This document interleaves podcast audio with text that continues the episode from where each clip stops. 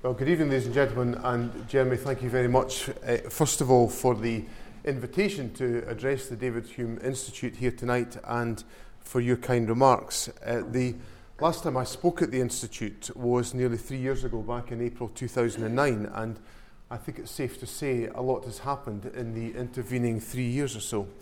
Uh, that evening, close to the height of the financial crisis, I discussed Scotland's financial future and the key challenges facing our country. My Remarks then were dominated by the urgency of the situation at that time and the action being taken to protect the Scottish economy from the worst effects of the financial crisis. I also indicated that the global recovery was, in line with previous financial crises, likely to be fragile. However, I have to admit that if I'd been asked back then to preview possible remarks in 2012, I would not have predicted that the global economy would still be in such a fragile state. The recovery across the United Kingdom and internationally has been slower than we would have imagined or wished, and it's therefore against this backdrop that my remarks are set this evening.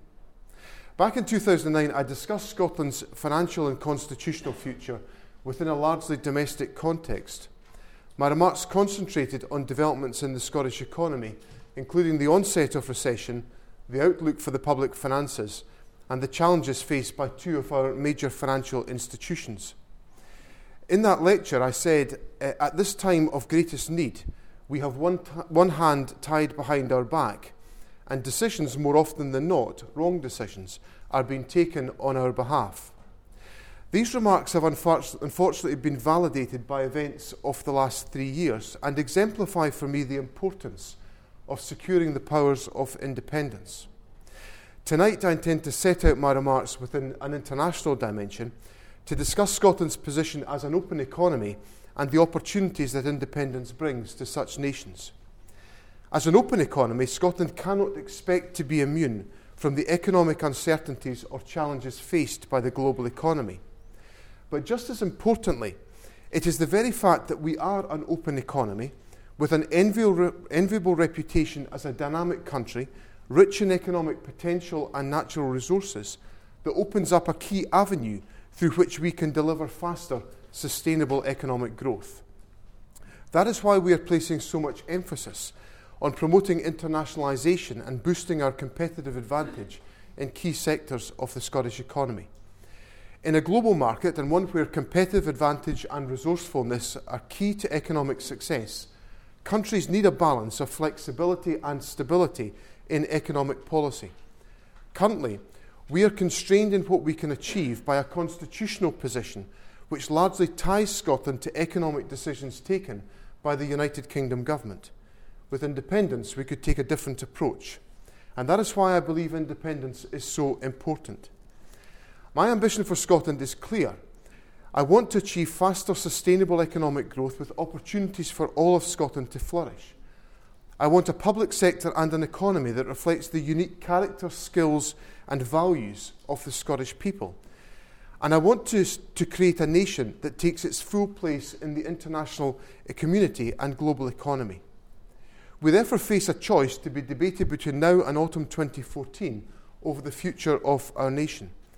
In my view, it is only with full access to job creating powers, the powers of independence, that we can fully address and deliver these ambitions. So let me first turn my attention to economic development since we last met. In researching my remarks for this evening, I looked again at the April 2009 budget published by the then Chancellor Alistair Darling. It contained a forecast for growth in the years ahead. In April 2009, the Treasury predicted growth in 2011 of 3.5%. In reality, growth last year was just 0.9%. Now, I know that the Treasury doesn't have the best track record at economic forecasting. Indeed, I believe that some, uh, somebody rather unkindly said that its forecast record gave rise to the old economist joke that the Treasury have accurately predicted four out of the last three recessions. but in all seriousness, this phenomenal gap serves to highlight how disappointing the recovery has been or alternatively, how completely ridiculous the forecast was in the first place. Two weeks ago, Scottish output figures for the third quarter of 2011 were published alongside the latest labour market and export statistics. GDP grew by 0.5% over the quarter, the same as in the United Kingdom, with an upturn in services and continued growth in manufacturing. Overall, the figures confirm the economic fact that Scotland's recession, while deeply damaging, was both shorter and shallower than for the United Kingdom as a whole. Manufactured exports grew for the third consecutive quarter, while the Purchasing Managers Index for December indicated private sector growth for the 12th consecutive month. Yesterday's retail sales figures showed growth of 0.7% in the final quarter of 2011 and over the year as a whole, uh, despite challenging trading conditions. Contrary to the headlines, there are positive developments out there. The fact that we were able to mitigate the harshest effects of the recession and to deliver an outcome that was better than the rest of the United Kingdom demonstrates my central contention that deploying fiscal initiatives appropriate to Scotland is in our best interests, and we should build on this in the future. But the economic conditions exacerbated by the reductions in public spending are challenging. The most recent labour market statistics published last month show a further rise in unemployment. Scotland's unemployment rate at 8.6% is now slightly higher than the UK's of 8.4%, though we continue to have better employment and economic activity rates. These figures, which have been better for most of the recession, demonstrate the need, the urgent need, for fiscal flexibility. And they demonstrate why we must tackle the scourge of unemployment and its devastating effect on families and communities uh, as an important uh, priority for this government. That is why we're investing heavily in our young people. That makes sense not just for them as individuals, but also our economy as a whole. We cannot afford to lose a generation of young people to unemployment and prevent them from fulfilling their potential. If there is one thing we have learned from the mistakes of the 1980s, it is the urgent need to tackle unemployment, particularly amongst the young. These recent trends and the poor forecast for the years ahead highlight the inherent weakness in the current United Kingdom government's economic strategy. You will have all heard me argue before, probably far too many times than it has been good for you, that while I accept the clear need to address the legacy of debt, this can only be achieved if there is sufficient growth in the economy. And that is not what we are seeing. Uncertainty in the Eurozone is playing a part in the disappointing growth figures, but it shouldn't take all of the blame. Indeed, the OECD expects Austria, Germany, and Finland to all grow faster than the United Kingdom this year. Much of the responsibility for the lack of economic growth must therefore be laid at the policies enacted by 11 Downing Street. The Chancellor's plans place too much emphasis on austerity and not enough on promoting growth. Coupled with a lack of a coherent economic plan, front loading the cuts at the very point when the recovery was most fragile was a significant error. This has been compounded by the decision to shift the burden of adjustment onto capital investment. The Chancellor claimed that he has put fuel into the tank of the British economy. The reality, however, is very different.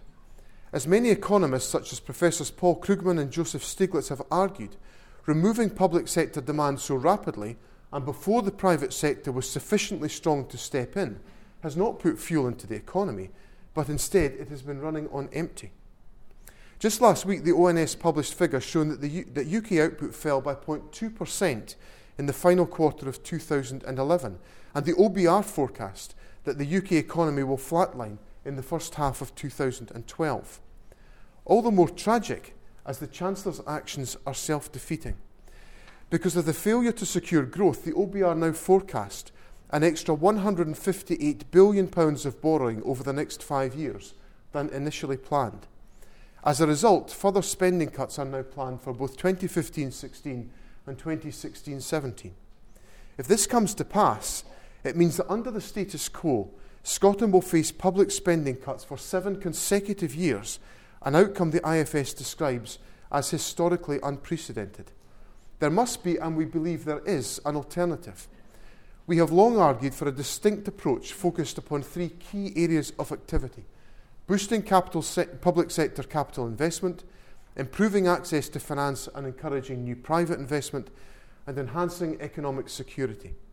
Let me take the opportunity to highlight why I think each of these areas is important, along with the actions we are taking within our limited powers and what we would do if we had the powers of independence. Firstly, when private sector demand is fragile, public investment can provide a vital boost to economic activity. It further boosts growth by creating an asset with long term growth potential. Accelerating capital investment was a key part of our recovery plan, which overall helped support some 15,000 jobs. And now is a, is a perfect time for such investment. Not only is there little risk of crowding out private demand, interest rates are close to record low levels. Short of spooking the markets, as some have claimed, the very fact that we are investing in recovery and jobs would be welcomed.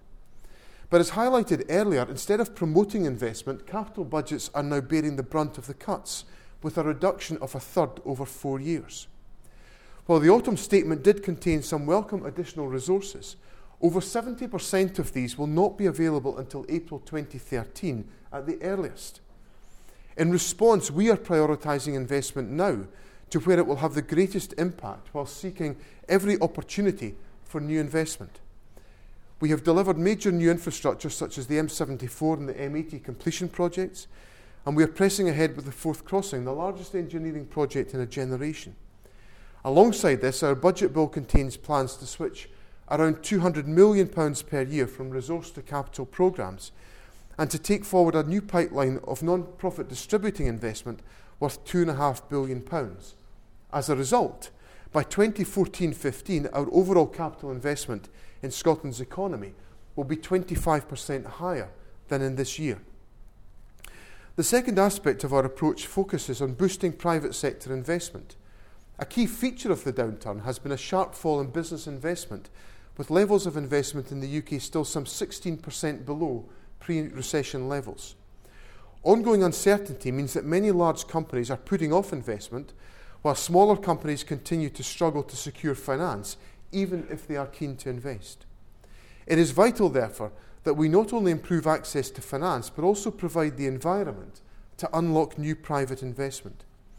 In December 2010, we established the Scottish Investment Bank, which is now open and investing in Scottish companies. And we are committed to maintaining the most supportive tax environment anywhere in the UK, retaining the small business bonus scheme, which has either eliminated or substantially reduced business rates for two out of every commercial properties in Scotland. We are also using our own investments, such as investing in Scotland's transport network, to help unlock new private investment.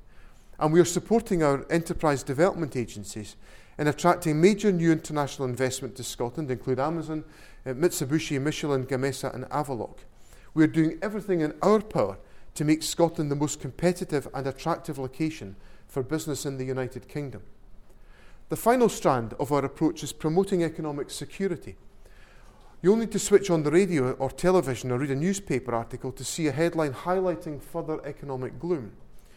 In working to boost ec- uh, security and confidence, our budget contains a range of measures, including extending our no compulsory redundancy policy within the government community and maintaining a, a freeze in pay for all the public sector except the lowest paid, and delivering on our commitment to a social wage through freezing the council tax for a fourth year, freezing water rates, and fulfilling our commitments on personal care, concessionary travel, and tuition fees.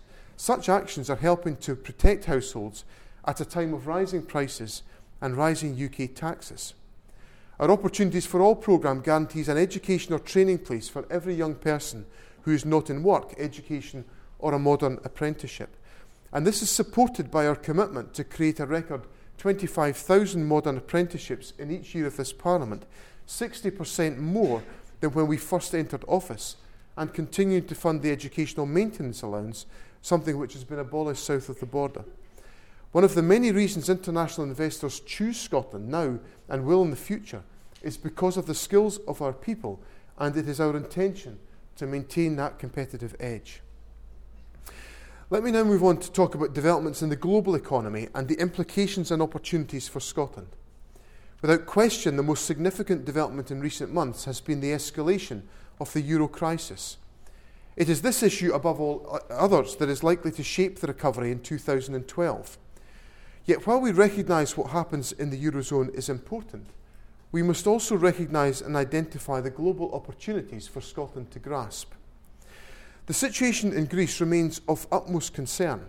While progress has been made in recent weeks to ensure that the Greek public finances return to a more sustainable footing, risks still remain, particularly if contagion was to lead to speculation over the strength of other countries within Europe.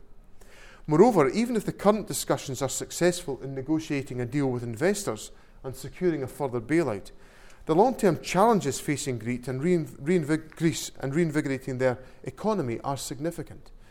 The positions of Italy, Spain, and Portugal are also of concern. In Spain, for example, unemployment has crossed the 5 million barrier and now stands at nearly 23%. A swift and positive resolution to the crisis is important for Scotland for a number of reasons. Around 45% of Scottish international exports are destined for Europe, a trade worth almost £10 billion to our country. As one of the largest economic blocs in the world, developments in Europe have a significant bearing on global demand and sentiment. Indeed, much of the volatility and global uncertainty over the past year has stemmed from the Eurozone crisis. And in an increasingly interdependent world, what may appear at first glance to be a sovereign debt crisis is in fact a new chapter in the 2007 to 2008 global financial crisis. Continuing to ensure a properly functioning financial sector is key to the health of the wider economy. However, on the upside, it appears that there is growing and genuine will to resolve the crisis. If successful, the restoration of confidence could provide a significant boost to the global economy by unleashing new demand and confidence that Scotland must be ready to grasp. International markets offer Scotland a vital source of opportunity for growth and jobs in the years ahead. International trade is now growing at a faster rate than global GDP. In 2010, global trade was estimated at almost 19 trillion US dollars. New markets and the growing emergence of new players in the global economy are driving growth. In 2012, the IMF predict growth of over 8% in China, over 7% in India, 3% in Brazil, and over 3% in the Middle East and North Africa. And this provides enormous potential. Exports to South America make up under 4% of Scottish exports, while exports to Asia account for just under 9%. It is vital, therefore, that we boost efforts to tap into these markets. At the same time, there seems to be growing evidence that the recovery in the world's largest economy and Scotland's biggest export market, the US, is gaining momentum. These trends in both traditional core markets and in new emerging markets provides enormous opportunities for Scotland. These opportunities are all the more lucrative at a time when domestic markets and markets closest to home will remain weak. Growing our international presence, boosting exports, and attracting international investment has a major part to play in building our economic success. And in this regard, we have a fantastic product to sell. Scotland is a brand known around the world, and initiatives like Global Scot help us to sell that brand. That is why central to our refreshed economic strategy is an ambitious target to increase our exports by 50% by 2017. We will widen our export support to engage more growth companies to become active exporters. Scottish Development International is working with partners to support 8 to 10,000 more businesses in Scotland to develop the skills and the knowledge base to go international by 2015. And the Scottish Investment Bank is prioritising lending to support SMEs with international ambitions. We are targeting growth markets, countries where there are significant opportunities in the years ahead. The First Minister's recent visits to Qatar and the United Arab Emirates have provided an excellent opportunity to build economic links in the Middle East and to promote Scotland as a leader in innovation and research. Just the other week, I spent the day at the embassy of the Russian Federation in London meeting business leaders. As a result, future trade events and discussions are in the pipeline, focusing on food and drink and renewable energy. We're also seeing the fruits of our efforts to boosting links with China. Exports of Scottish salmon to, to China increased from zero at the start of 2011 to 2,600 tonnes by August. Whisky exports to China increased by 30% in the first half of 2011. Indeed, overall, as a growth sector, Scotch whisky exports continue to be a success story, worth nearly £3.5 billion in 2010, with 2011 on course to break the £4 billion barrier for the first time. And it's not just in traditional growth sectors where success is being achieved. When in China, the First Minister announced that the European Marine Energy Centre, based in Orkney, would help develop a wave energy test centre at the Ocean University of China in Shandong province, with the aim of securing future investment. And we are now actively targeting sectors and subsectors where Scotland has an international competitive edge. One of these exports is our university sector. In 2009 10, there were over 42,000 overseas students enrolled in higher education courses at Scottish higher education institutes and colleges, an increase of 7.8% over the year, with the majority of these students from out with Europe. These linkages are critical to strengthening our links with new markets in the years ahead. Scotland's place in the global economy is not just restricted to our export markets, we are also taking great effort to attract international investment. Scotland continues to punch above its weight as a location for foreign direct investment. The 2011 Ernst & Young UK Attractiveness Survey report concluded that Scotland was the leading location for foreign direct investment in the UK in terms of in employment generation. And we were delighted that this fact uh, managed to make its way onto Channel 4's fact checked blog, which seems to be the new authoritative source for all information. We're determined to build on these recent successes. We know that to succeed, we have to focus on where we can offer a competitive advantage based on the strengths of our workforce, our intellectual base, and our technology. And we are working hard to continue to reap more successes. Therefore, whilst the outlook for 2012 is difficult and challenging, the future will be all the brighter if we position ourselves to secure global opportunities. This government has made making Scotland a world leader in the low carbon economy a key priority. It is central to our plans for recovery and it offers an unrivaled opportunity to attract investment and to create skilled jobs. It also offers an ideal opportunity to rebalance our economy, to reindustrialise the nation, to grow exports, and to develop new skills. It is an investment in the future. With our massive natural resources, potential, and legacy of industrial excellence, innovation in our university sector, and expertise in industries such as oil and gas, Scotland is clearly in an advantageous position to lead the global development of the industries of the future. Scotland's low carbon mar- uh, energy market is forecast to be worth around £12 billion in 2015 16. And we know that with the right incentives, the sector could support 130,000 jobs by 2020. New opportunities are emerging in building technologies, energy management, environmental consultancy, and management with benefits for communities across Scotland. One of the greatest opportunities over the next few years will undoubtedly be in renewable energy. Scotland, after all, has 25% of Europe's tidal power potential, 25% of its offshore wind potential, and an estimated 10% of its wave power potential. In our budget, we allocated more than £300 million for investment in energy over the next three years, including more than £200 million on supporting renewables. As part of this, a new £60 million capital budget will support the development of offshore wind and marine technologies, and our £70 million National Renewables Infrastructure Fund aims to encourage further private sector investment to develop the necessary infrastructure. And all of this investment will be boosted further by Scotland finally securing access to some £100 million from the fossil fuel levy, money which will now directly help renewable energy development, particularly marine energy.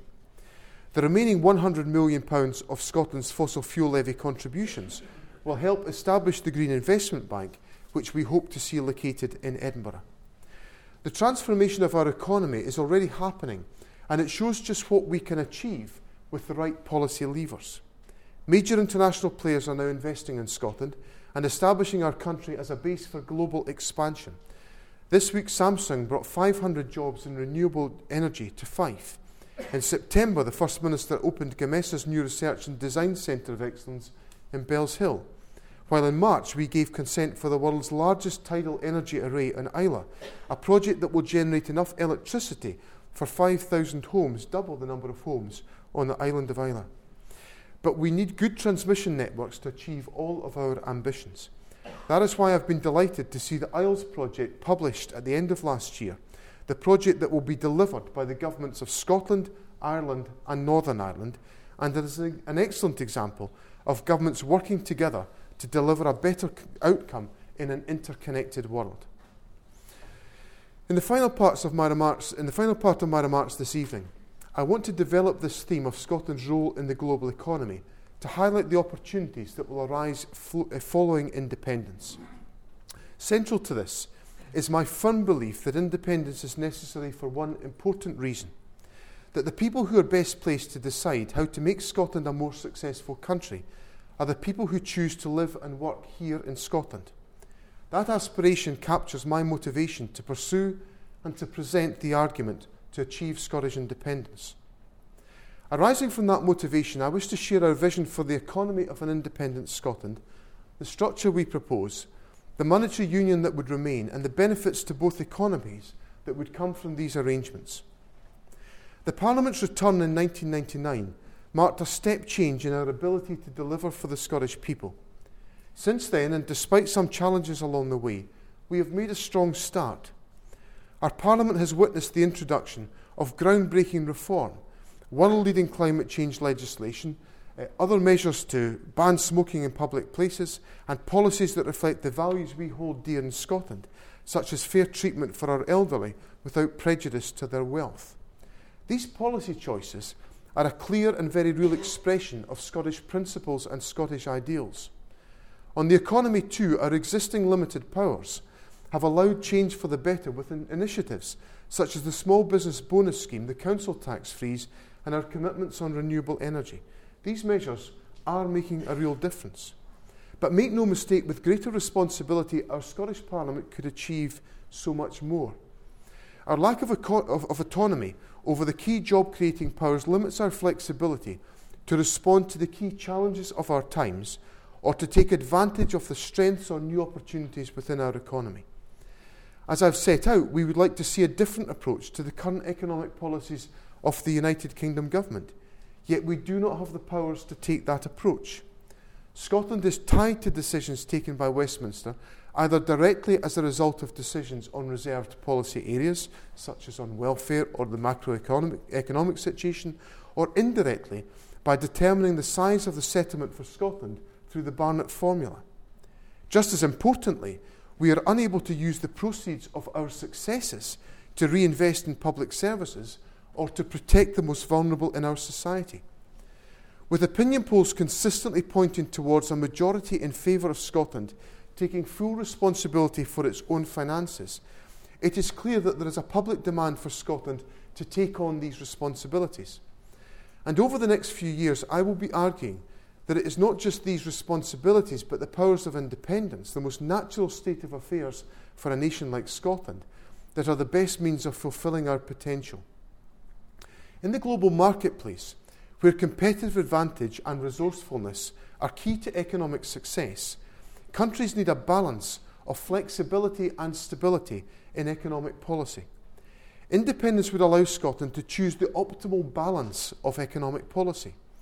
There are a number of instruments of economic policy, monetary policy and fiscal policy being the two most important, but regulation, competition, and economic law are also important. My vision of an independent Scottish economy is one in which monetary policy acts to underpin price and macroeconomic stability, supported by fiscal and economic flexibility to promote growth and create jobs. Price stability and managing inflation expectations are widely recognised to be the key objectives of monetary policy. Indeed, price stability is the foundation for a stable and successful macroeconomy. It is key to creating an environment that is conducive to trade, to investment, and to economic growth. Indeed, this is one reason why all major industrialised economies, including the United Kingdom, Europe, Japan, Australia, New Zealand, Canada, and the United States, have established independent central banks with the core focus upon maintaining price stability. But monetary policy is a blunt tool for tackling, tackling most other economic policy demands. It cannot be used to directly tackle youth unemployment, build infrastructure, promote innovation, boost skills, target overseas investment, or promote investment in key sectors. That is why fiscal freedom is so important. Independence would allow us to tailor policies to match the preferences of the Scottish people and to extend competitive advantages and address challenges in the Scottish economy. One area where we have cons- been consistently clear is on corporate taxation. We have reduced the business tax burden through the tax powers we do control, but such taxes are relatively small when compared to other corporate taxes, particularly within an international perspective. Corporation tax is one of the chief levers that government can use to promote growth, investment, and jobs. Governments across the world, including the United Kingdom government, have placed corporation tax at the heart of their economic strategy. But the current system for corporation tax means that a company based in Glasgow or Dundee pays the same corporation tax rate as a company based in London. Given the commercial advantages of London as one of the largest financial and business hubs, Scotland needs the lever of corporate tax to attract investment and jobs. Our modelling shows that the outcomes can be significant. For example, lowering the corporation tax rate by 3% is expected to help support 27,000 jobs over a 20 year period, with the vast majority of these jobs created in the first 10 years. And it's not just the Scottish Government which has recognised these benefits, the United Kingdom Government agrees, but apparently only in the context of Northern Ireland. One area the Government is particularly interested in is using the tax system to better support sectors facing specific challenges. To many, using taxation to promote competitiveness is just about the headline rate of corporation tax. It is not, and as the global economy becomes more integrated, we have to be smarter and more flexible in the way we use tax powers. For example, in the past, the UK government has specifically provided support to the film industry through eligibility for film tax relief. We want to see the same relief system applied to one of our growth industries, computer games. Indeed, the previous UK government eventually agreed to consider such a tax break, only for the current UK government to abandon it. Developers in Scotland are at a dis- distinct disadvantage. In Quebec, the government pays a third of salary costs of development staff and offers tax holidays for investors. The incentives have prom- prompted publishers to set up studios in Montreal, often scaling down investment here. Australia, South Korea, and the US offer similar incentives. The long campaign and lack of action from the UK over tax relief for the games industry represents a perfect example of unique Scottish interests not being captured at the UK level. And it's not just business taxation where we would have an opportunity to pursue a distinct angle, but across the full spectrum of fiscal policy. One very practical example, in the context of Scotland's international ambitions, is in relation to air passenger duty, a power deemed suitable to be devolved to Northern Ireland, but again not to Scotland. I regularly hear feedback about the air links from Scotland and the importance of this for economic growth. This is a key priority, and some progress has been made. The Emirates have recently announced a second daily flight between Glasgow and the Middle East, and the First Minister has secured the agreement of China's Aviation Authority to send a senior industry delegation to Scotland to examine direct air routes early next year. But more could be done with responsibility for air passenger duty. Air passenger duty was recommended to be developed by Calman, to be devolved by Calman and successive Scotland Bill committees, but the UK government stands in our way. And with control of the tax and benefits system, our Parliament could create a fairer regime for employees which encouraged participation and removed poverty traps. In contrast to the approach currently being adopted in Westminster, Independence would enable us to put forward changes to welfare that protected the most vulnerable in society and that were consistent with the social objectives of the people of Scotland. Independence would allow expenditure and tax policy to work together in harmony. For example, under the current system, the Scottish Government is responsible for providing training opportunities for people seeking employment. This year, we're delivering 25,000 modern apprenticeships, and in doing so, we are securing a training opportunity for people who otherwise may be out of work and claiming benefits. By creating training and, op- and employment opportunities, we save the welfare state many millions of pounds in unpaid benefits. Under independence, these savings could be reinvested in additional training and employment opportunities and measures to boost economic activity. With independence, we could seek opportunities to simplify the tax system and make it more transparent reducing compliance and administration costs for both business and government. While with borrowing powers for capital investment, independence would give us greater flexibility over the timing and the management of key infrastructure projects.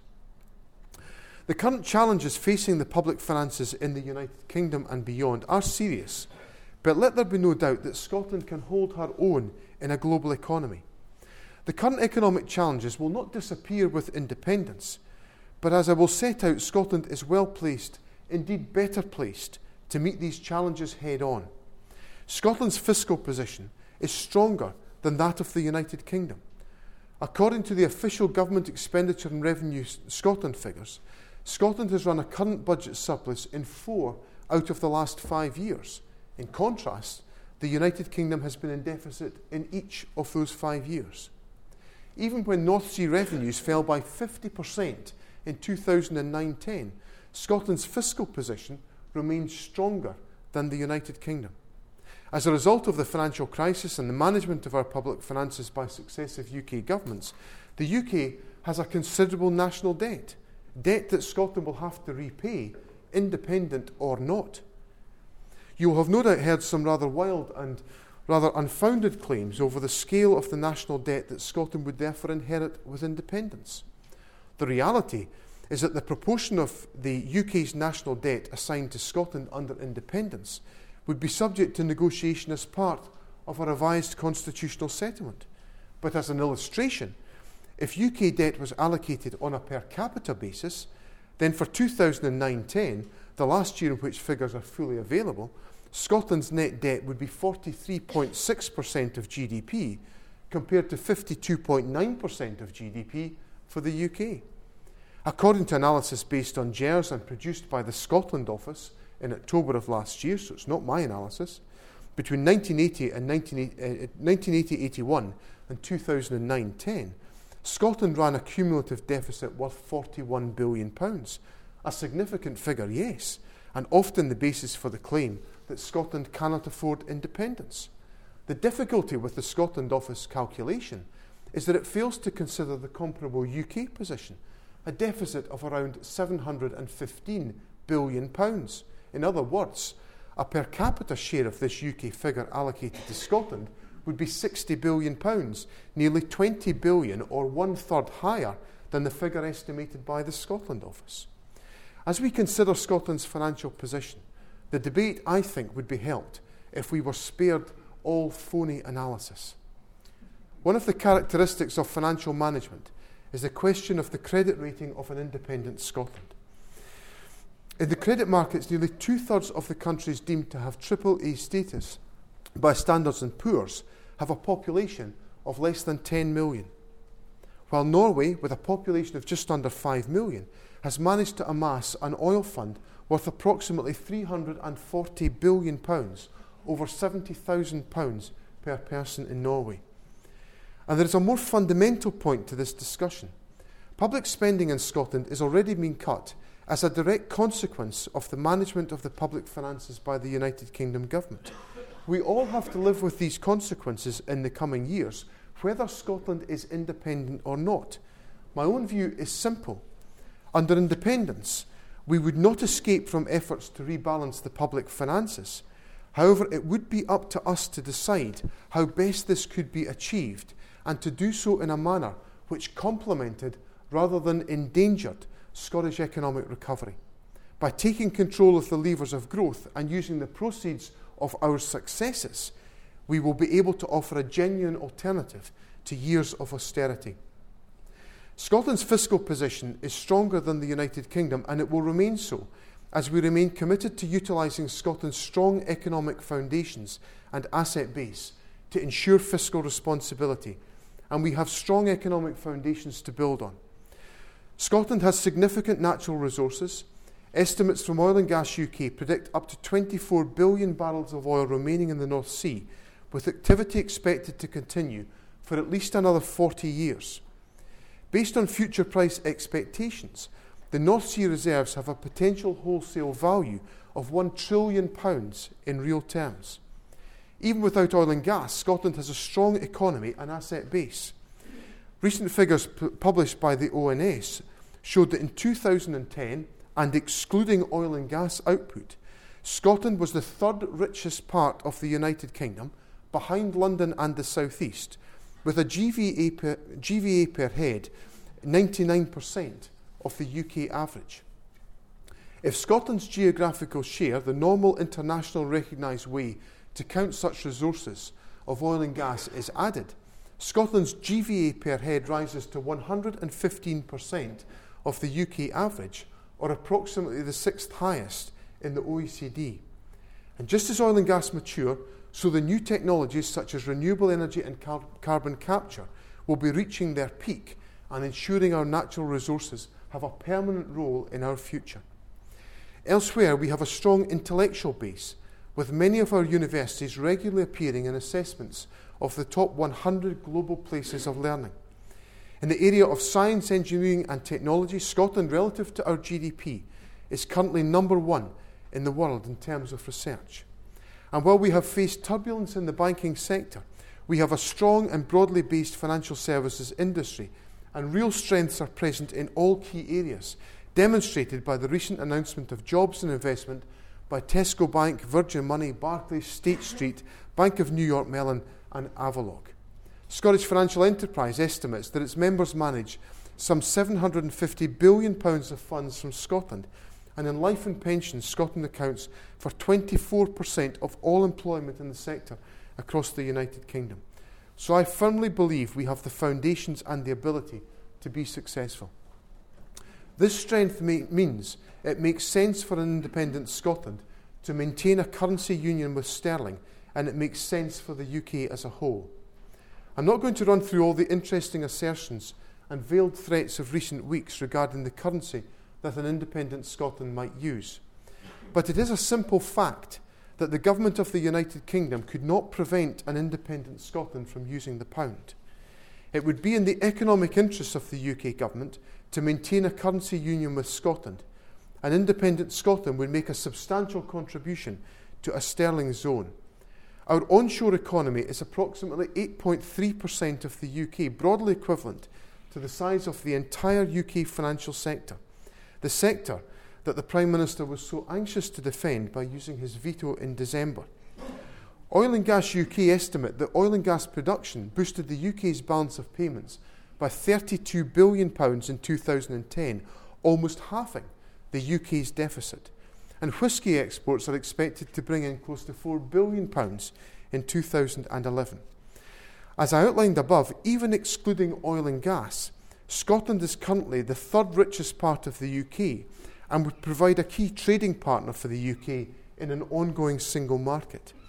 Around two thirds of Scottish exports, worth £45 billion, are destined, destined for the rest of the United Kingdom, while in 2009 10, around 50% of migration to Scotland came from the rest of the United Kingdom. The cross border flows of goods, services, capital, and people would continue post independence in exactly the same way as it does today. But what independence would do is make Scotland fully responsible for its own finances and economic development. Sterling would provide the monetary stability to underpin price stability and to facilitate trade while fiscal independence would allow Scotland to set the economic conditions for growth. While there are always trade offs between flexibility and stability, a sterling zone promoting monetary stability, coupled with full fiscal responsibility, offers the best opportunity for Scotland to fulfil its potential. People have leapt upon recent developments in the euro area and have drawn the wrong conclusion that this proves that independent countries cannot be part of a successful monetary union. Currency unions can be successful. Belgium and Luxembourg, for example, were part of a successful currency union for over 80 years, despite running dis- different fiscal policies. For example, prior to joining the Eurozone, VAT in Belgium was 21% compared to 15% in Luxembourg. On the contrary, the crisis in Europe simply highlights the dangers of fiscal mismanagement, not just in a monetary union, but more generally. The UK government has demonstrated that fiscal mismanagement can happen out with a monetary union with very serious consequences. It is not fiscal powers or monetary union that is the UK's problem. It is an irresponsible government pursuing the wrong fiscal policies. An independent Scotland would establish a credible fiscal framework that would ensure Scotland's public finances were put on a sustainable footing. An independent Scotland will be in charge of its own resources and its own finances. Scotland would have the same relationship with the central bank that the UK currently has. The current UK government does not set interest rates, nor do countless other countries across the world, but we would be able to exercise fiscal flexibility. The Scottish Government has demonstrated already its fiscal competence and ability to live within its means. Under independence, we would set up a framework which ensured that fiscal competence remained at the heart of the Scottish budget process. It may not be known to many people, but we accepted a recommendation by the Council of Economic Advisers back in 2009 to establish a fiscal commission with responsibility for monitoring tax and spending and to ensure fiscal sustainability. This was before the establishment of the Office of Budget Responsibility after the May 2010 UK election. In discussions with the Financial Times this week, I was asked if we would have a Scottish Office of Budget Responsibility. I answered yes, and with creative approach to the acronym, one FT journalist said we could describe it as sober. in setting out our vision tonight, I have addressed many of the immediate issues that have been raised, raised in recent weeks the old stories that we hear too often. I've also set out to you the opportunities I believe independence will bring and the areas of common interest and mutual benefit which will endure after independence. It would provide us with the key levers of economic growth to promote jobs and attract new investment. It would maximise accountability by ensuring that policymakers were fully responsible for outcomes in Scotland. It would guarantee fiscal responsibility by making policymakers fully responsible for the financial decisions and their implications taken here in Scotland. Both sides of Scotland's balance sheet would be Scotland's responsibility. It would give us an opportunity to create a distinctively Scottish settlement. Policies tailored to build on Scotland's natural advantages would lead to a faster and more sustainable rate of economic growth, the proceeds from which would bring opportunities for all in our society. But on day one of independence, the most obvious development would be that many things would be the same. If Scotland becomes independent, it will continue to share close ties with its neighbouring countries. Some of those will be institutional, some will be social, and some of them will be economic. We will continue to trade freely within the European Union, and people will still move jobs between Edinburgh and London or Cardiff and Aberdeen. And there will continue to be opportunities for us to work together with other governments as equal partners. The British Irish Council already provides a model of how all of the people of these islands can work together on issues of shared interest. In January in Dublin, we discussed youth unemployment and we are taking forward shared interests in this area. Cooperation and coordination would continue to be a key part of our relationship with other countries. Independence would give us a full voice in global economic affairs a seat at international economic decision making forums, and an opportunity to shape EU policy.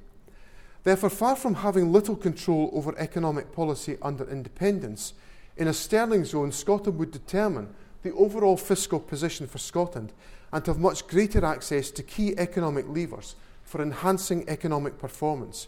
It is how we utilise these levers which will ultimately determine how successful an independent Scotland will be, that is at the heart of our case and our belief that Scotland should have the opportunity to shape its own future. Independence is the means rather than an end, the means by which the Scottish economy can grow more strongly and sustainably, by which the Scottish people can best fulfil their potential, and by which Scotland can take its rightful place as a responsible member of the international community.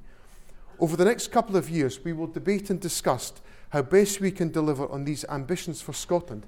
I look forward to that debate, and I'm happy to begin this evening by taking your questions tonight. Thank you very much.